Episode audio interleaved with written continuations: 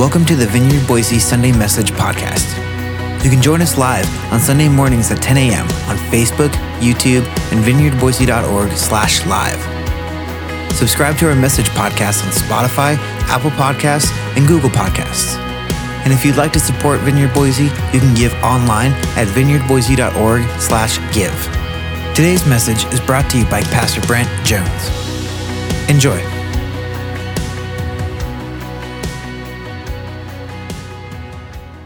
And today we get to start a new series. Who's ready? Yeah, I don't know about you, but I really enjoyed our last series talking about who am I, talking about who we are. And didn't Pastor Jesse just do a great job wrapping us up last week? Come on. Man, the power of the Holy Spirit was just so here in this place. If you missed it, please go back and, and, and watch it or listen to it. It was just excellent. It was such a great time, such a great explanation of the work of the Holy Spirit in our lives. And we're just going to let him continue that today, if that's all right. Not Jesse, the Holy Spirit. Uh, today, we're kicking off a new series called The House of the Lord. The House of the Lord. And uh, we have this the, a privilege in this series to get to hear from our children's pastor next next week. Yeah, Pastor Kenny will be in here preaching. I'm really excited about that. You should be excited too. Uh, bring a friend; it's going to be awesome. And then also in this series, we also get the privilege of hearing from our uh, Celebrate Recovery pastor, Pastor Janet, is going to be preaching. Yep. So get here; it's going to be awesome. Uh, we're just going to have a great time in this series, and I just want to pray and open us up this morning. Just so, will you just Let's just pray. God, we welcome you. Holy Spirit, come. Come, Holy Spirit. We, we're here to meet with you today, not to hear anything that I have prepared or anybody else, but just to hear from you. So we open up our hearts, God, to hear from you today. Holy Spirit, would you speak to our hearts? Would you stir on our hearts? Would you just put your finger on our hearts today and just. Hmm. Have your way in this place. Whatever you want to do today, God, we're here for that. Whatever you want to do, God, we just give you today, we give you this whole series. We just want to honor you with your word. We open up our hearts to you today, Jesus, in your precious name. And everyone said, Amen. Amen. Amen.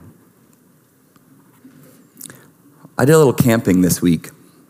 It's nice. Uh, Moses and I got out of town with a couple of a few guys from, from Vineyard, and we just hung out up, up at uh, Bull Trout Lake.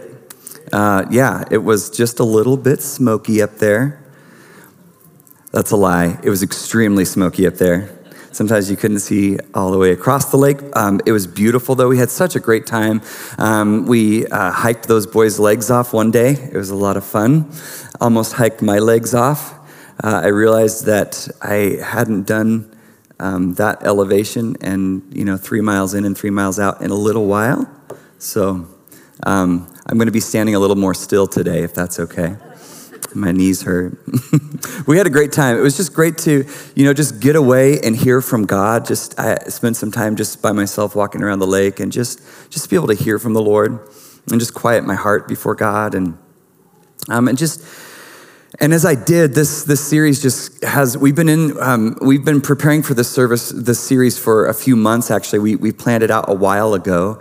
And God's just been really stirring some things in us as a teaching team that we're excited to share with you. And today, we're specifically kicking off this series called The House of the Lord.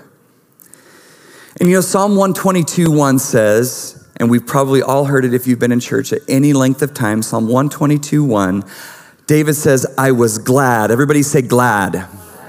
I was glad when they said to me, Let us go to the house of the Lord.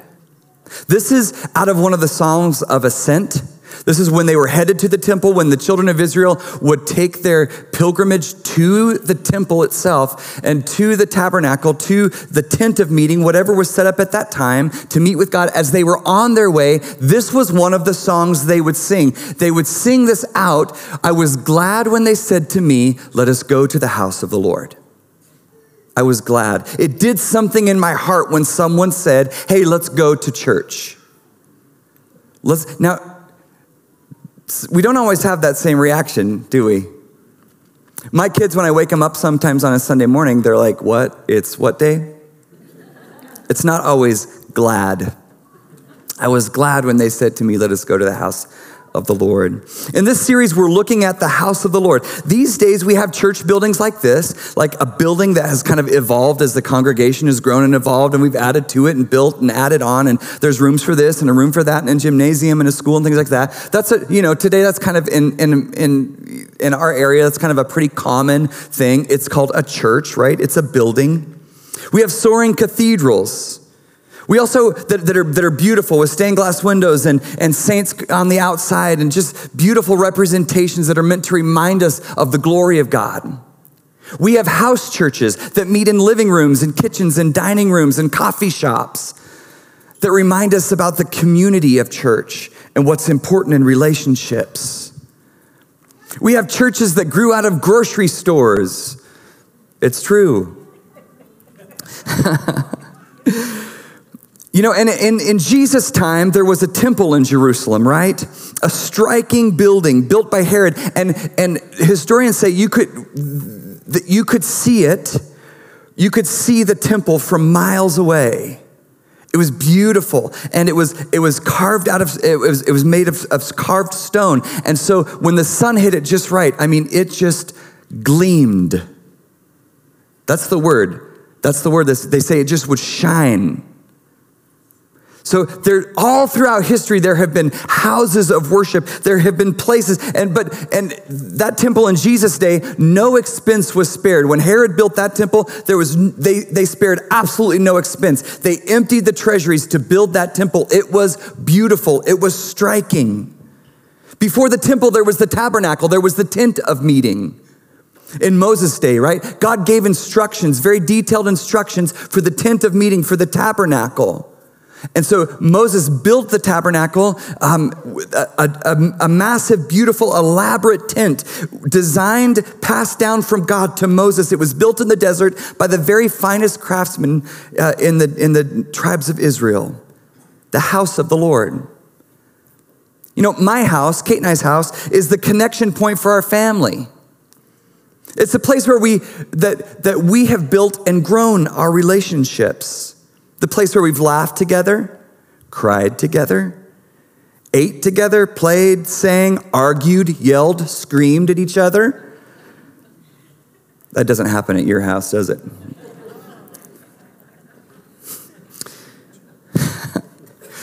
danced. We've danced together. We've played music together. We've taken pictures. We've watched movies. We played Mario Kart. We've baked and celebrated, and all of it with the foundation of our house, our home. We have a little sign on our mantle that says, Home is the story of who we are.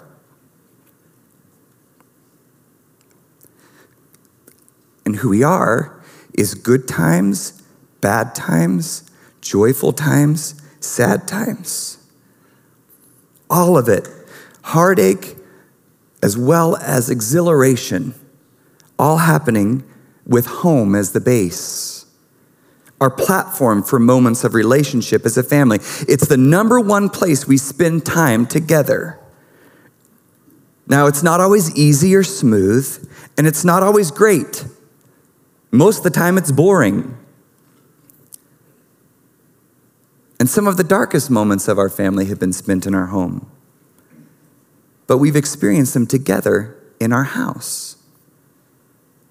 Our house provides the touch point for our relationship. It's the foundation for our relationship. It's the place where we all feel safe. Our house has reflected Kate and I's intent to build a family, to love each other and grow in relationship. It's a house, it's a home. Today we're talking about the house of the Lord. And we say house, we think building, it's natural. We're, we're human beings, and in 2022, we think building. But the house, listen, is not the sacred thing. Houses can change. It's what happens in the house. The opportunity that happens here to connect with God that is the sacred thing. The house of the Lord is this idea designed by God as the touch point of relationship between God and humanity. If you take a note today, it should say this House of the Lord equals relationship with God. The house of the Lord is the touch point, the foundation, the base for our relationship with God. He designed it that way. It's how God relates to humanity, and re- humanity has the opportunity to relate to God. A specific place that would signify how God wanted to relate to people. How did people in Jesus' time to connect with God? The temple. How did people have a relationship with God in Moses' time? The tabernacle, the tent. How about Abraham? How did he connect and relate with God?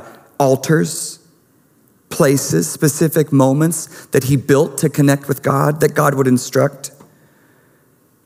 What about before what about before Abraham? What about Adam and Eve? How did they connect with God? What was the touch point of their relationship? What was the house of that time? What how did they connect with God? We're going to just watch a quick video here.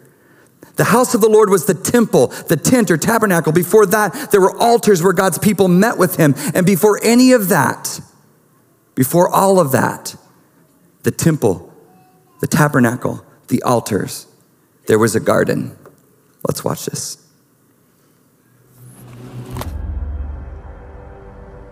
If you could go back to the city of Jerusalem during Bible times, the biggest thing you'd see is the temple. This beautiful building was designed by King David and built by King Solomon, and they believed that it was the home of the God of the universe. Wait, I thought God's home was in heaven. Well, the whole point of this earthly temple is that it's the place that overlaps with God's heavenly home. The temple is where God lives and rules all creation as king. That's cool, but even Solomon, who built the temple, didn't believe that it could contain the God of the universe, right? Yeah, the building was just a symbol, and it pointed to the fact that all of creation is God's temple. And that's actually what the first page of the Bible, Genesis 1, is all about. Really? It says that creation is God's temple? Well, it doesn't need to say it, the whole story shows it. In Genesis 1, God creates an ordered world out of a dark wasteland by speaking in a series of seven days. Then on the seventh day, God's presence fills creation as he takes up his rest and rule. Similarly, the tabernacle and later the temple were built and dedicated in a series of seven speeches and seven days, after which the priest or king could rest and rule in God's presence. Ah, so all of creation is where God intends to dwell. It's like his temple. Exactly. Now, turn the page to Genesis 2 and we get another portrait of creation. This one focuses in on the land.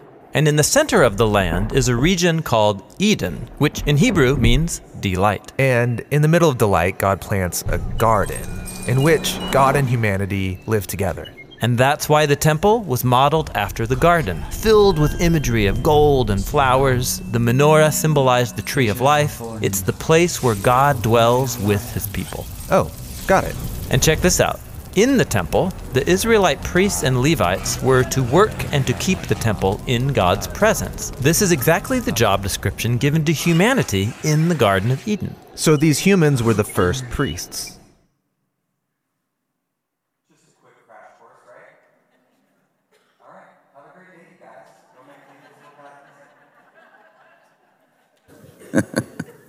There's a lot in there. Those guys are really smart. Thousands of years before there was a house, there was a garden. In Genesis, it's also called the garden of the Lord or the garden of Yahweh, the God of Israel. In Ezekiel, it's called the garden of God. See, in Mesopotamia, the Fertile Crescent is this cradle of civilization, and every creation story, even, do you know, even pagan creation stories reflect this. Did you know that? Even, even stories that are not that are not like oh that's bible or that's canon or that's christian or that's not even stories that are outside of the canon outside of christianity say that this was the cradle of civilization this was the place where, where god created things and where humankind took off from there at Eden, God made a garden, a specific place that humans connected with and had relationship with Him. There was no building or structure or altar there yet. The house of the Lord here on earth should be a place, like they said, that overlaps from heaven and earth.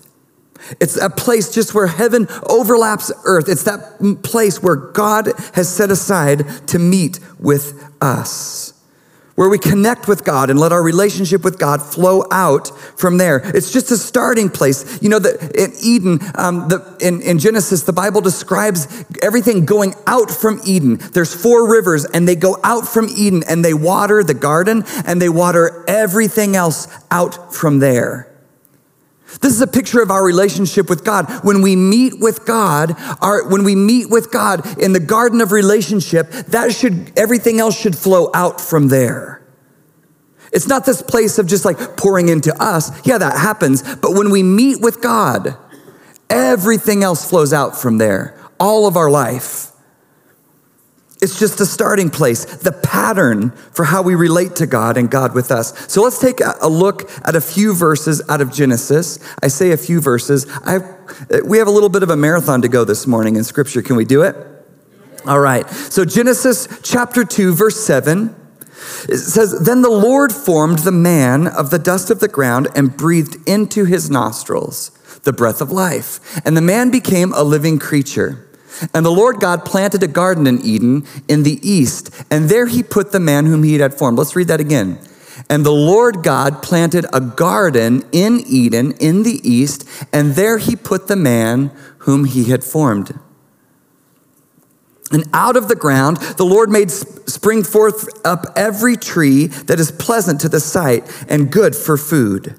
The tree of life was in the midst of the garden, and the tree of the knowledge of good and evil. And a river flowed out of Eden to water the garden, and there it divided and became four rivers. Let's skip to verse 15. The Lord took the man and put him in the Garden of Eden to work it and to keep it. And the Lord God commanded the man, saying, You may surely eat of every tree in the garden, verse 17, but of the tree of the knowledge of good and evil you shall not eat. For in the day that you eat of it, you will surely die. Let's look at Genesis chapter 3. The story continues uh, in verse 1 Now the serpent was more crafty than any other beast of the field that the Lord had made. And the serpent said to the woman, Did God actually say, You shall not eat of any tree in the garden? And the woman said to the serpent, We may eat of the fruit of the trees of the garden, but God said, You shall not eat of the fruit of the tree that is in the midst of the garden, neither shall you touch it lest you die. But the serpent said to the woman, You will not surely die, for God knows that when you eat of it, your eyes will be open and you will be like God, knowing good and evil. So when the woman saw that the tree was good for food and that it was a delight to the eyes, it looked good, and the tree was to be desired to make one wise, she took of its fruit and ate it. And she also gave some to her husband who was with her, and he ate it. Do you see that? He was with her. Okay? I, anyway, I just need to correct any theology that's off or weird there. Okay. Anyway, I'm not, that's all I'm going to say. All right. and he ate it. Verse 7 Then the eyes of both were opened, and they knew that they were naked. And they sewed fig leaves together and made.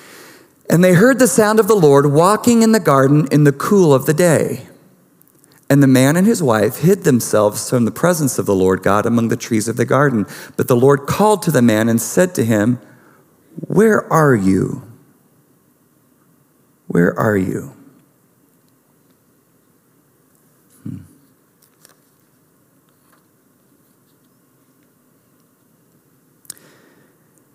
And he, Adam, said, I heard the sound of you in the garden, and I was afraid because I was naked and I hid myself.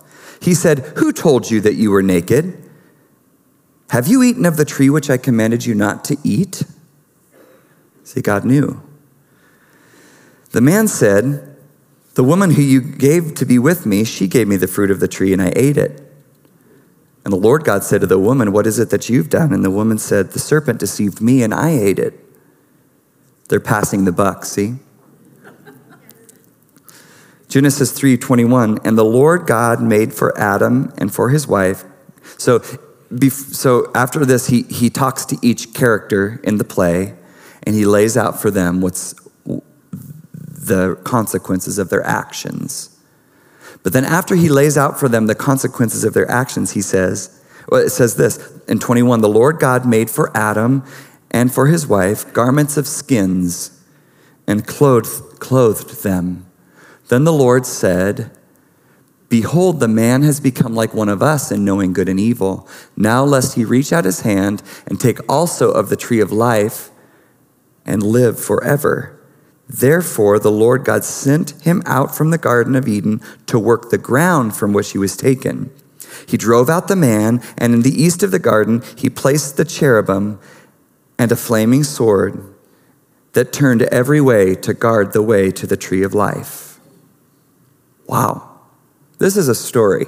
This is, I mean, there's a lot here. And we're not going to go into, you know, the theology of all of this, but we're going to get to the good stuff here where so God creates a man and a woman and he sets them in a beautiful garden that he and that he made.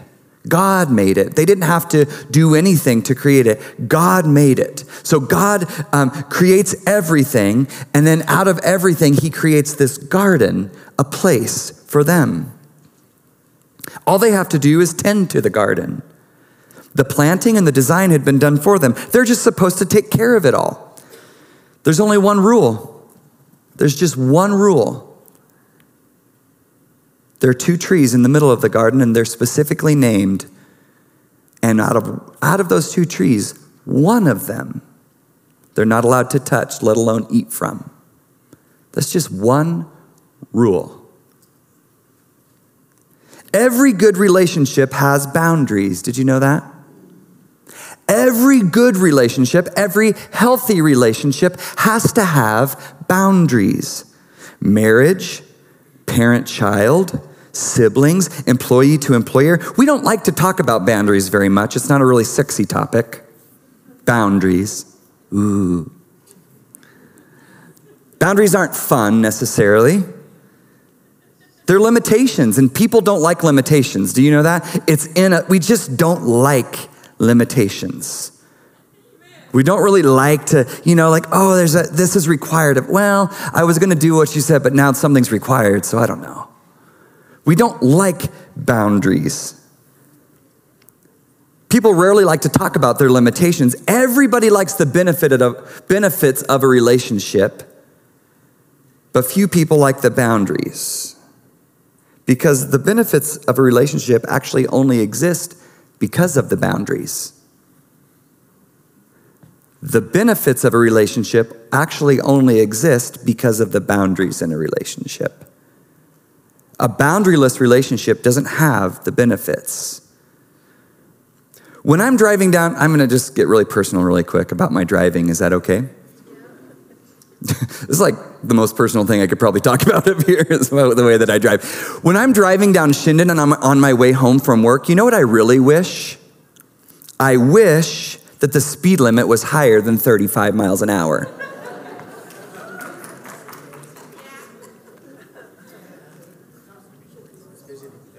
ACHD, if you're watching.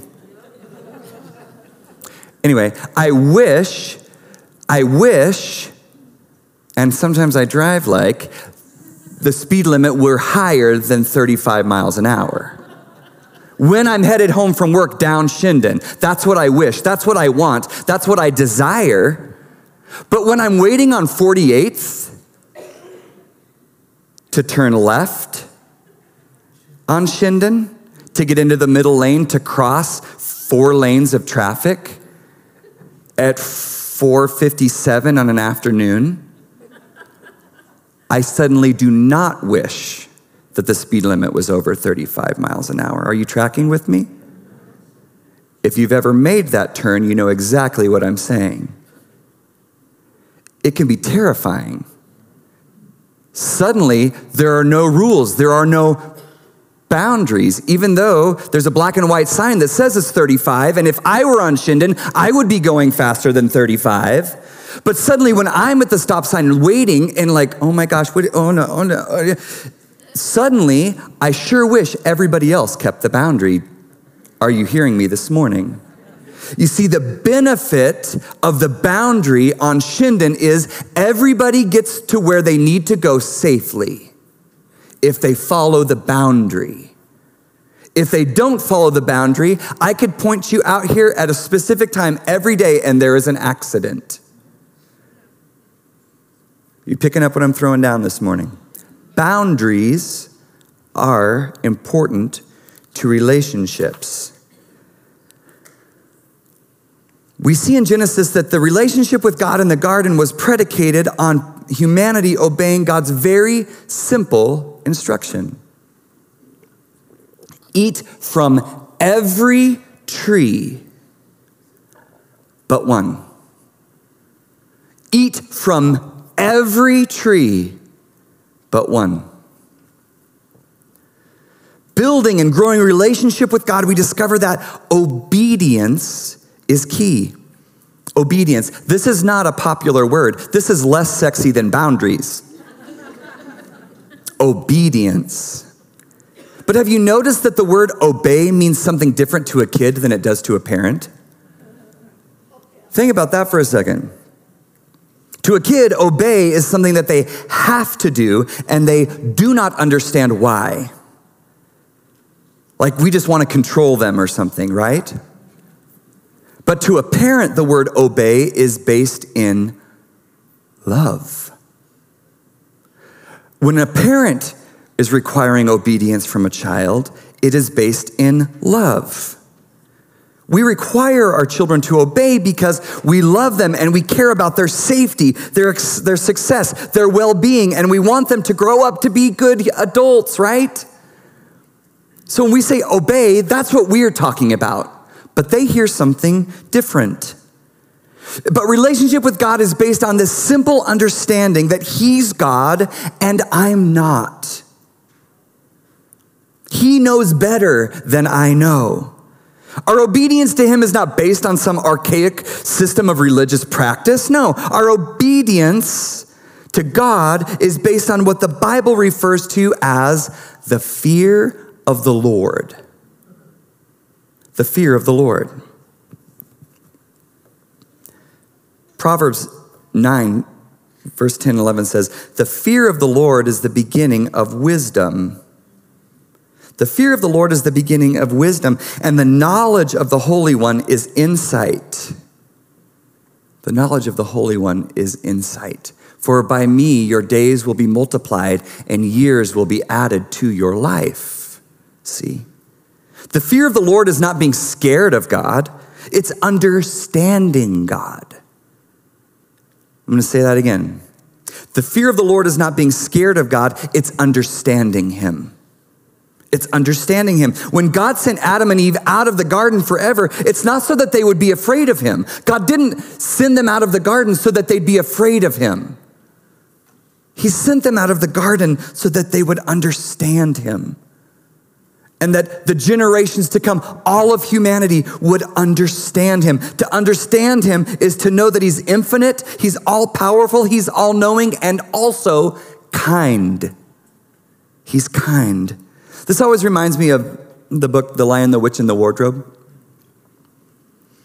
In The Lion, the Witch, and the Wardrobe, um, Mr. and Mrs. Beaver, if, if you're familiar at all with the story, if you're not, you're going to think I'm nuts, and you should probably stop by the bookstore on your way out.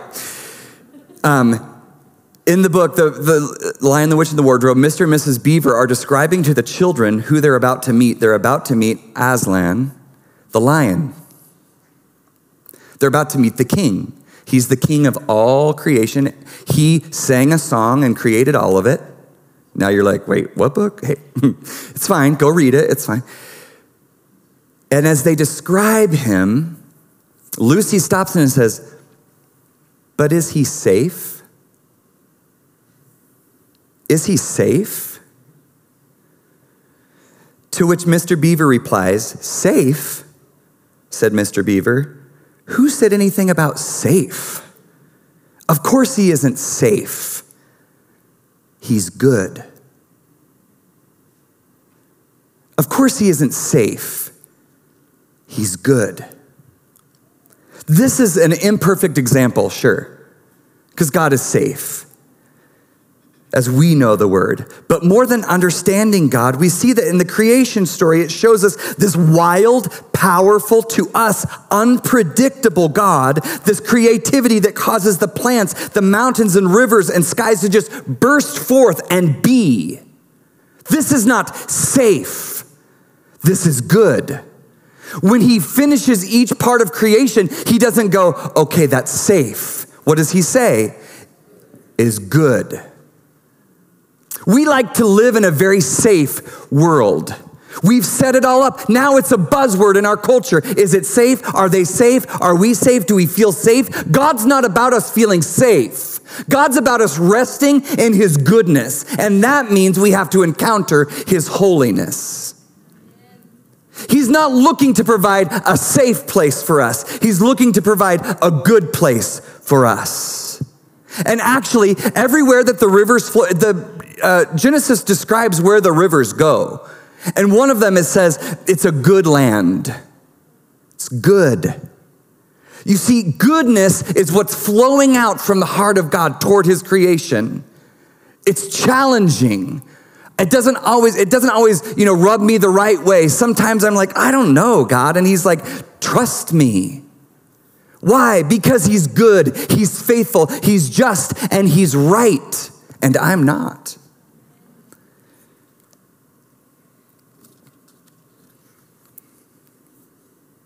You see, at the very beginning, the Bible says that the Spirit was hovering over the waters. God was moving. God was stirring. God was establishing a pattern in Genesis as, as a standard of his order. You see, God is a God of order, we find in the New Testament. That's what it says. God is a God of order. And it's talking about how we do things in church. But do you know what that means? That means when God shows up, everything is in order. It doesn't matter how it feels to me.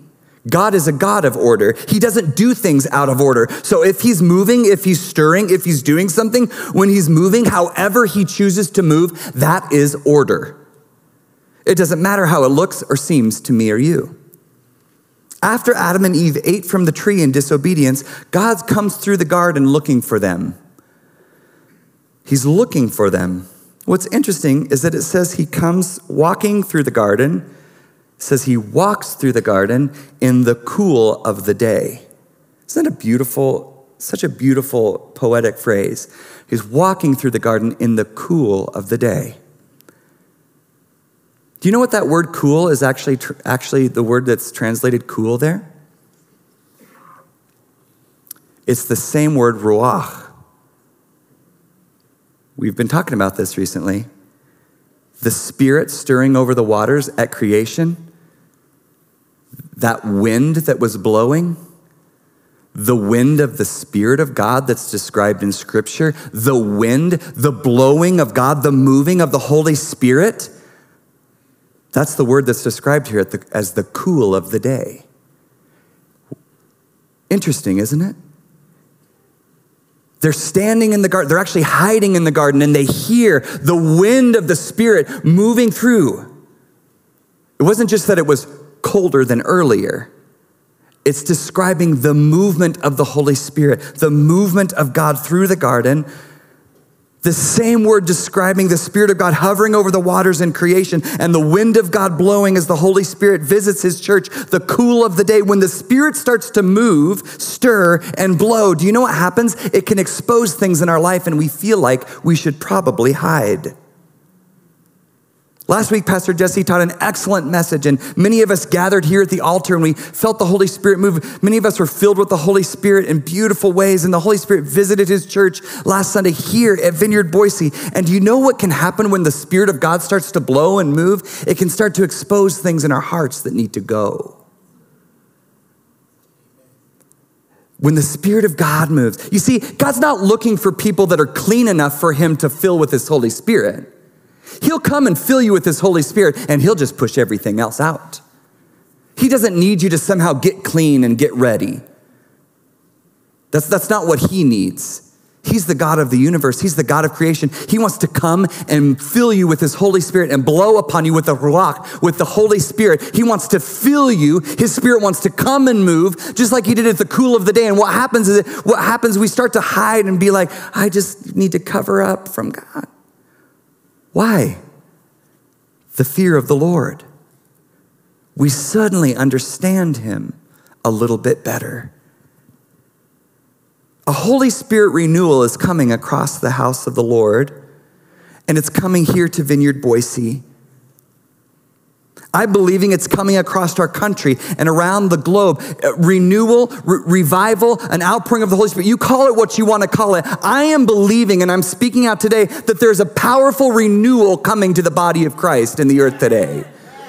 The power of the Holy Spirit is coming on the church. And what happens when that happens is He comes and suddenly we feel exposed. Why? Because He's the God who created everything. He's all powerful, He's all knowing, and He's gonna mess with my stuff.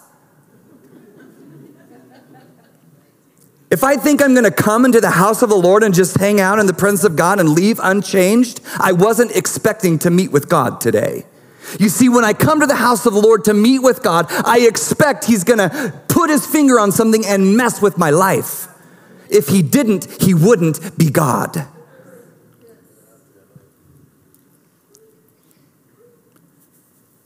Honestly, some of it might make me uncomfortable. But you know, it's not for my comfort. That's not why renewal comes. Renewal doesn't come for my comfort, it's for the renewal of my relationship with God. It makes beautiful things powerfully and creatively, and it makes me feel uncomfortable and unsettled. And if I'm feeling unsettled by the work of the Holy Spirit, it's probably just about right. The inkling, so this, the visitation of the Holy Spirit reminds me of the dedication of Solomon's temple. When Solomon, uh, David made plans to build the temple, and God said, Nope, it's not for you. It's going to be for your son. He's going to build it. And so David handed over all of the plans to build the temple, the house of the Lord, to his son Solomon. And after Solomon builds the house, after he builds the temple, after he builds the house of the Lord, after that event, so he dedicates it with this really long prayer, which sometimes we do, sorry. He dedicates it with a super long prayer. And then at the end of that prayer, the Bible says that the glory of God visited the Holy of Holies in such a powerful way. It filled with smoke. There was a physical manifestation.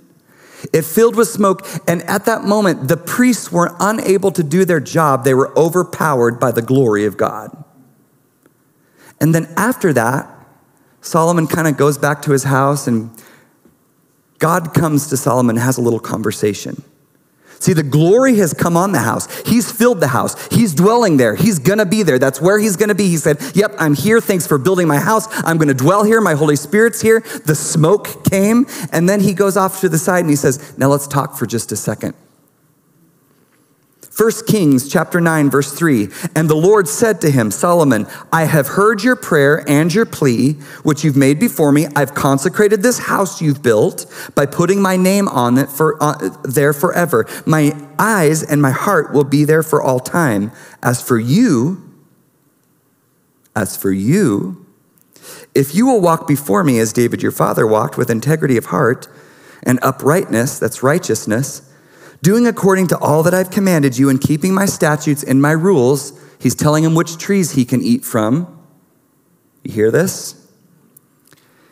Then I will establish your royal throne forever over Israel, as I promised your father, saying, You shall not lack a man on the throne. But, verse 6, if you turn aside from following me, you and your children, and do not keep my commandments and my statutes that I've set up before you, but go serve other gods and worship them, I will cut off Israel from the land I've given them and the house I consecrated.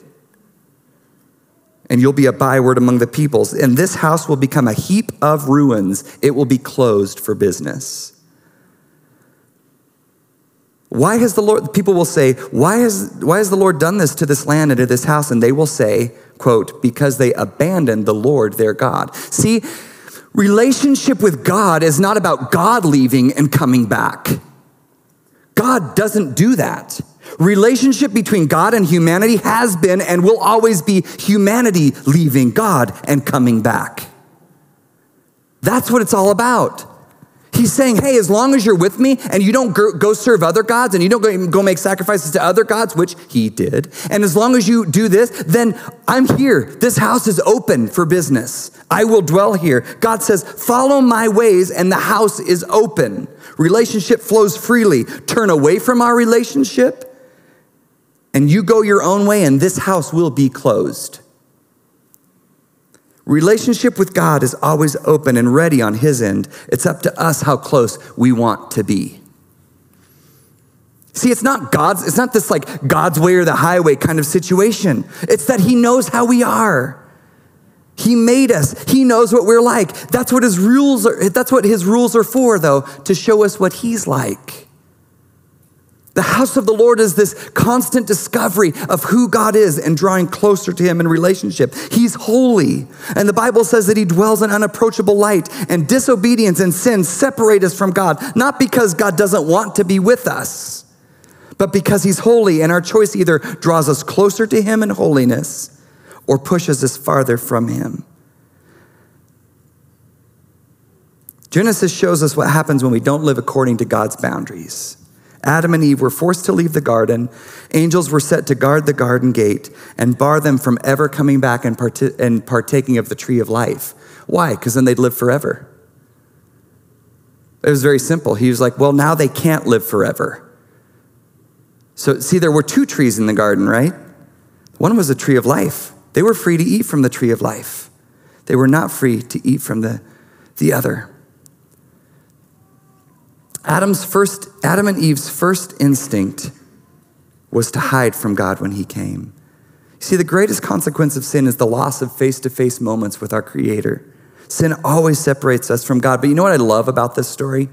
I love the way that it, it ends. Before it introduces um, Adam and Eve's children and the following generations, what happens is the rest, so the, well, the rest of the Bible, you guys, is all about the lengths God goes to to reestablish relationship with humanity.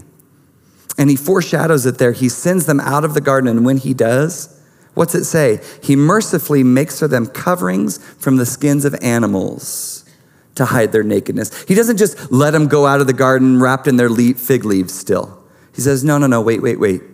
Before you go, he says, He makes them clothing from the skins of animals to cover their shame and their nakedness. Those skins came from animals.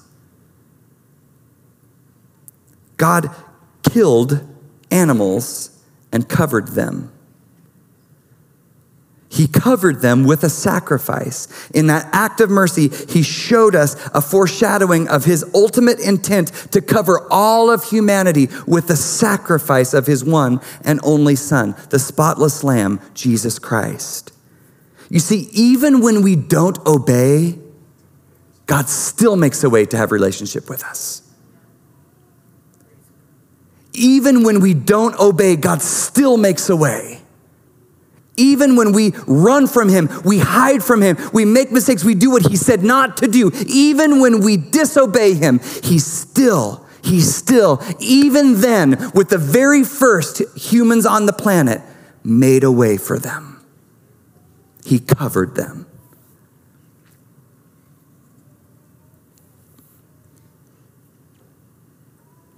In Egypt, you know, when Israel was stuck in Egypt for hundreds of years, do you know that God provided for them too? This, I feel like this is for somebody. I was supposed to share this.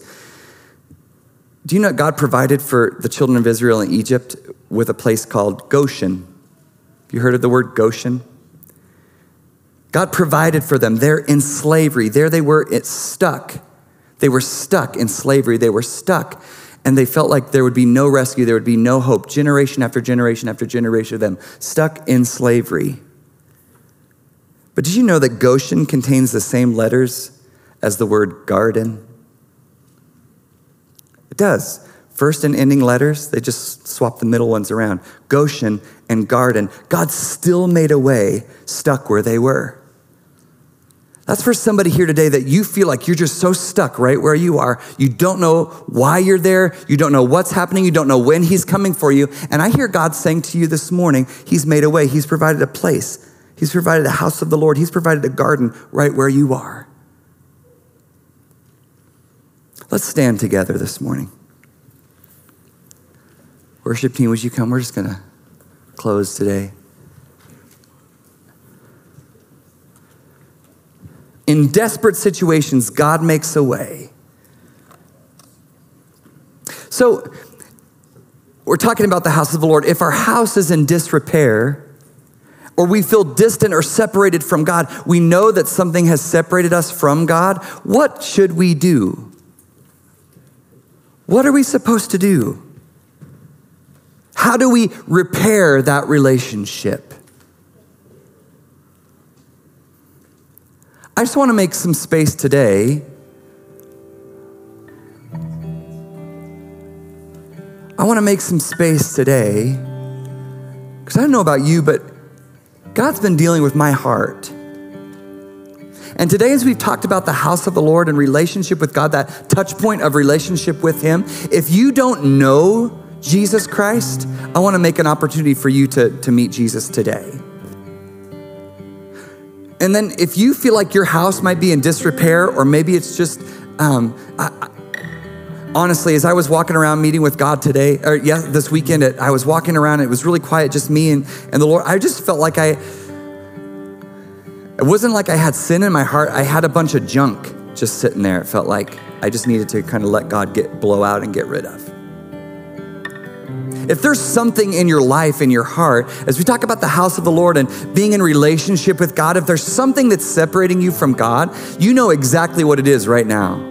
Maybe you are stuck in pornography. Maybe you are stuck in lies of anger and, and you just, you're just stuck.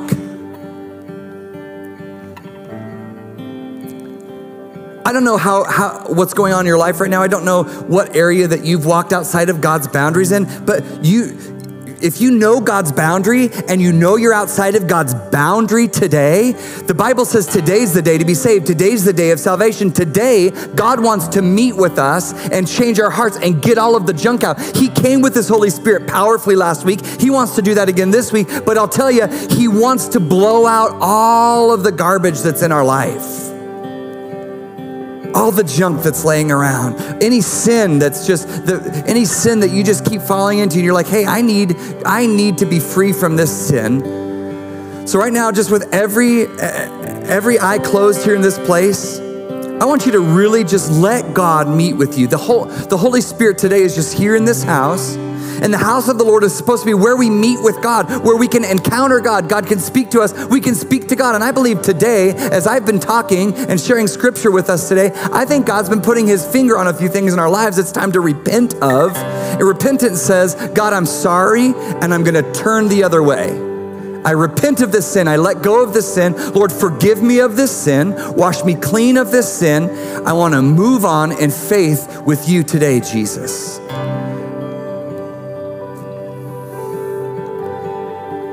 So, right now, all over this room, if there's something you know God's putting his hand on, I'm not going to call you forward. We're not doing that. I want you just to lift up one hand and just say, Yep, that's me. I need, there's some things I need to repent of in my life right now, here today, before God. Yep.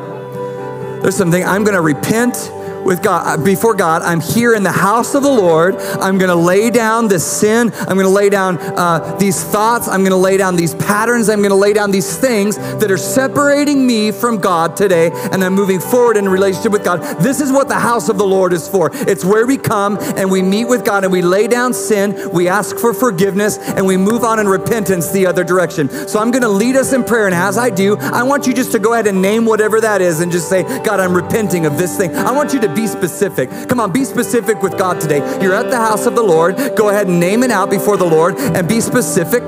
Confess your sin and move on with God today. So, God, today, I repent of sin in my life. Lord, would you come and forgive me? Forgive me for sin. Forgive you for me for areas where I've walked in disobedience to your way, to your boundary. Lord, today I recognize that you have a way that I'm supposed to go.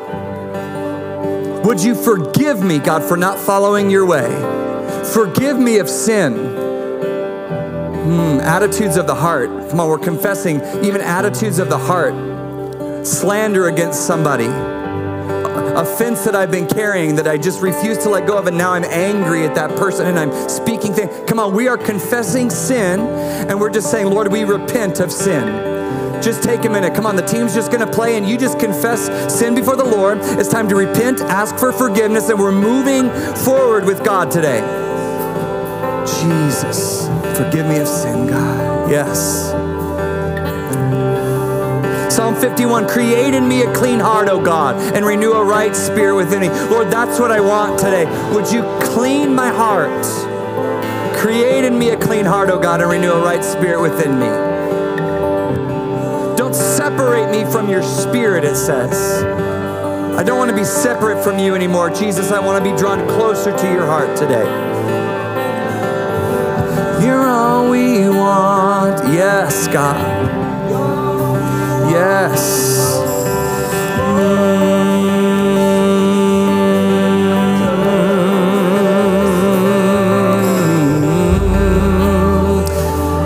God made provision for you and I in Jesus Christ to be saved, to be delivered, to be free, to be healed. He made provision in the sacrifice of His Son, Jesus Christ. So, God, today we come before you and we stand under that sacrifice of Jesus Christ on the cross and we say, Would you forgive us our sin?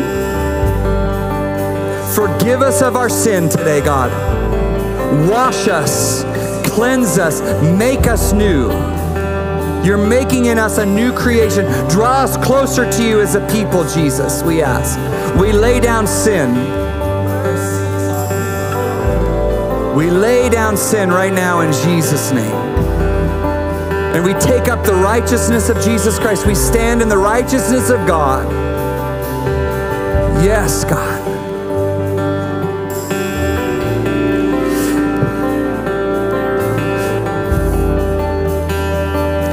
And so now, from this place of repentance, what we're going to do is we're going to step into what's called intercession. We're going to ask God.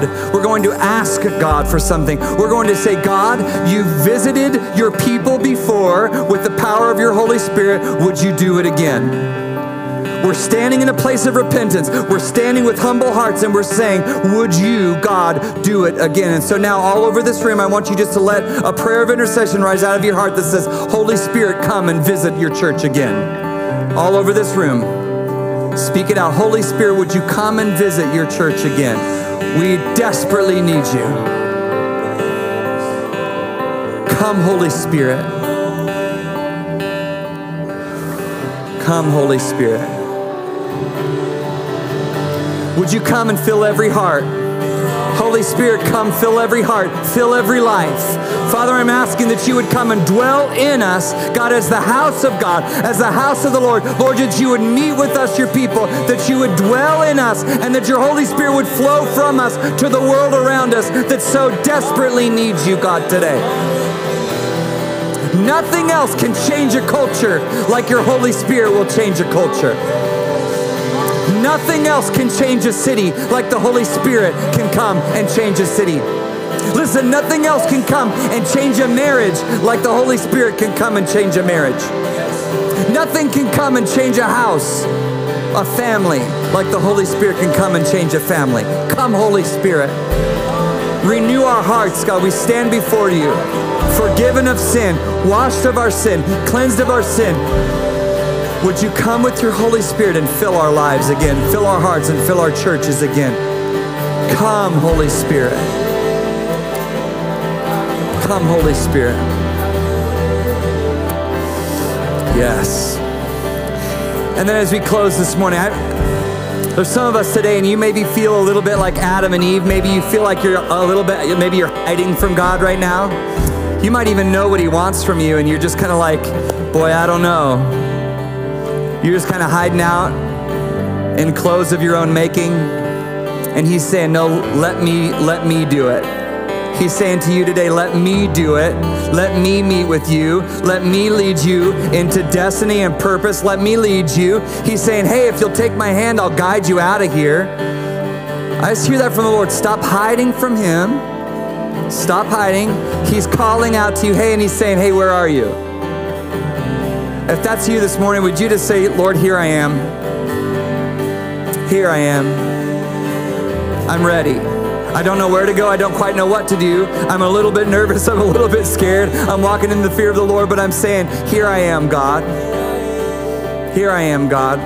Lord, we say that today as a church. Here we are.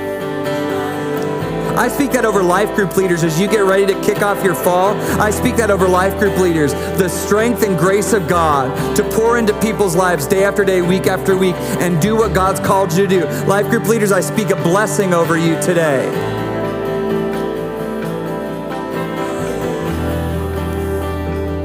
Jesus, we say we're here for you. We want to meet with you.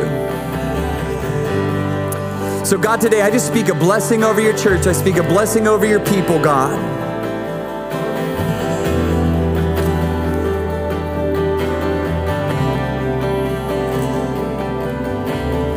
We have a couple of words from the Lord this morning as we close. If you if you need prayer for anything, our team is always ready to pray. And so if you need prayer for any reason, I want you just to come on up to the altar and a member of the ministry team will meet with you and pray with you for anything you need.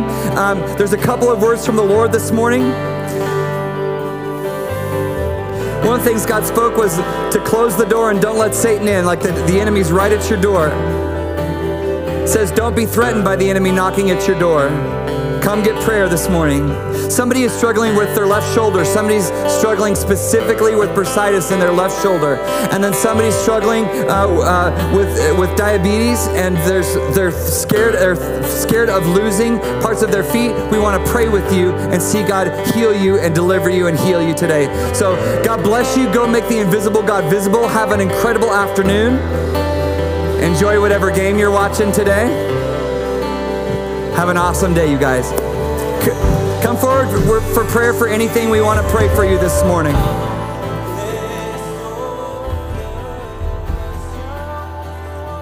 Thanks for listening.